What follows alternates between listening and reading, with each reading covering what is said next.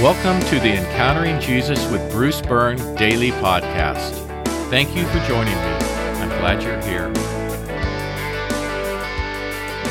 Today is Thursday, week 20, day 4. Take a moment to ask for God's blessing and protection, assert spiritual authority, ask for forgiveness, and extend forgiveness to others. Today's podcast is titled the lost coin. At the beginning of week 12, we looked at Jesus' parable of the lost sheep.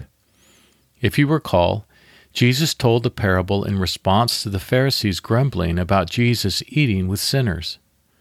Through the parable, Jesus let it be known that he came to seek and to restore the lost, and that doing so was a matter of great joy to him. After Jesus told the parable of the lost sheep, he immediately followed it with the parable of the lost coin. Our Bible reading today is from the 15th chapter of Luke. Or what woman, if she has ten silver coins and loses one of them, does not light a lamp, sweep the house, and search thoroughly until she finds it?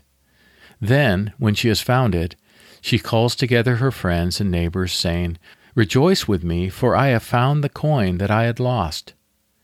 In the same way, I tell you, there is joy in the presence of God's angels over one sinner who repents. Today's questions. Question 1. What does it suggest that Jesus followed up the parable of the lost sheep with this parable? And question 2.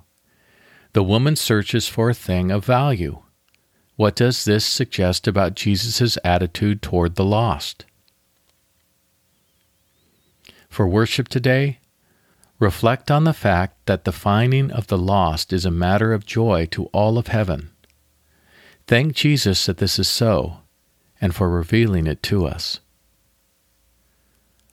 Our concluding prayer Jesus, if there is any part of me that remains lost to you, please search for me until my whole being is found in you.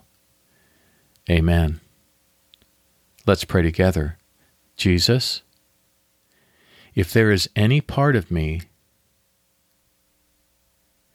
that remains lost to you, please search for me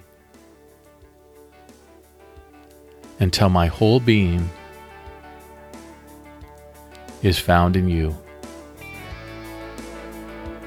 Amen. Today, remember to pray for the specific needs of immediate family members and loved ones.